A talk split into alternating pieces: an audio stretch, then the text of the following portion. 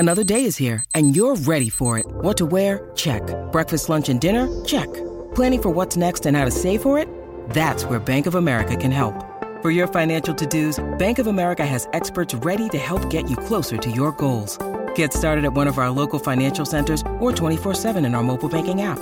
Find a location near you at bankofamerica.com slash talk to us. What would you like the power to do? Mobile banking requires downloading the app and is only available for select devices. Message and data rates may apply. Bank of America N A, member F D I C. When you need mealtime inspiration, it's worth shopping Kroger, where you'll find over thirty thousand mouthwatering choices that excite your inner foodie. And no matter what tasty choice you make, you'll enjoy our everyday low prices, plus extra ways to save, like digital coupons worth over six hundred dollars each week. You can also save up to one dollar off per gallon at the pump with fuel points. More savings and more inspiring flavors make shopping Kroger worth it every time. Kroger, fresh for everyone. Fuel restrictions apply. Do it. We would be honored if you would join us.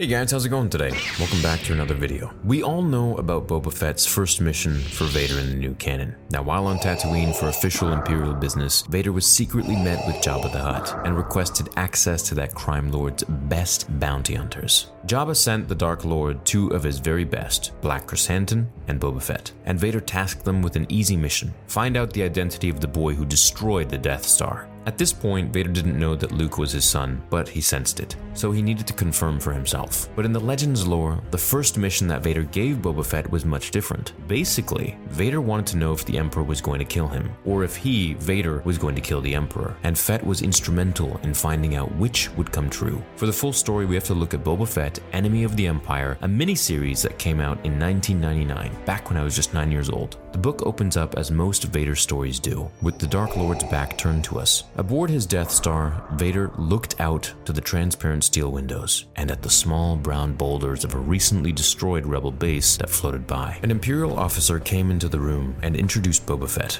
Vader refused to turn around to meet Boba Fett's gaze. Instead, the Dark Lord continued to stare out of the window and began to describe the mission. For ten thousand credits, Vader wanted to pay Fett to apprehend an Imperial officer who had gone rogue. On the planet of Vestar, Colonel Abal Karda had basically gone crazy. He turned his weapons on fellow Imperials, he killed a superior officer, and deserted his troops. And there was something else. He had in his possession a casket that Vader was especially interested in. So Vader gave Fett a simple order. He wanted Fett to kill Karda and bring the casket back, and its contents, to him. Boba Fett tried to negotiate an increase in the bounty, raising it from ten thousand to thirty thousand credits, which was an interesting ploy. As we know in the new canon comics from Marvel, Vader isn't exactly the type of figure you want to negotiate with. At one point, Jabba the Hutt tries to counter one of Vader's offers, and the Dark Lord simply started to force choke the Hutt. But in this particular Legend story, Boba was able to get away with it. Vader wasn't willing to pay thirty thousand credits, but he was willing to offer a twenty percent increase and give the Mandalorian a promise of twelve thousand instead. But even that was too little for Fett. Boba was tempted to walk away from the job, but he took a few seconds to think about the situation. Even though the initial fee was pretty low, if he could create a relationship with Vader in the Empire, then he might be able to score some bigger paydays in the future. So Fett accepted the job, flew to Vestar, and descended to the surface to begin his hunt for Colonel Karda. But Vader wasn't finished. The Dark Lord secretly placed a tracker on Boba's ship and then contacted a new group of bounty hunters. He tasked this second group with following Boba Fett around until that first bounty hunter completed his mission, and then after Fett was done, those other bounty hunters would kill him, take the casket, and bring it to Vader. Now, you might be wondering what it was in the casket that made it so special. Well, it held the power to see the future. So, inside the small leather box, the head of a woman named Celestrine was being kept alive by experimental technology. Celestrine was special, even among the Ikari, because she had the power of precognition. This was a power that Anakin was extremely powerful in, but he lost all of his powers once he lost to Obi-Wan on Mustafar. Vader, always hungry for power, wanted to possess Celestrine for himself. If he could use her powers, then he could defeat the Emperor and rule a galaxy once and for all. And in the end, Vader actually got exactly what he was looking for. Even though Boba Fett disposed disposed of the second group of bounty hunters easily and even got the better of Vader when the pair dueled above a lava pool. Vader managed to retrieve the casket and the head of Celestrine inside. When he demanded that the Ikari show his future, she revealed that there were two paths this life could take. On one side, Vader's future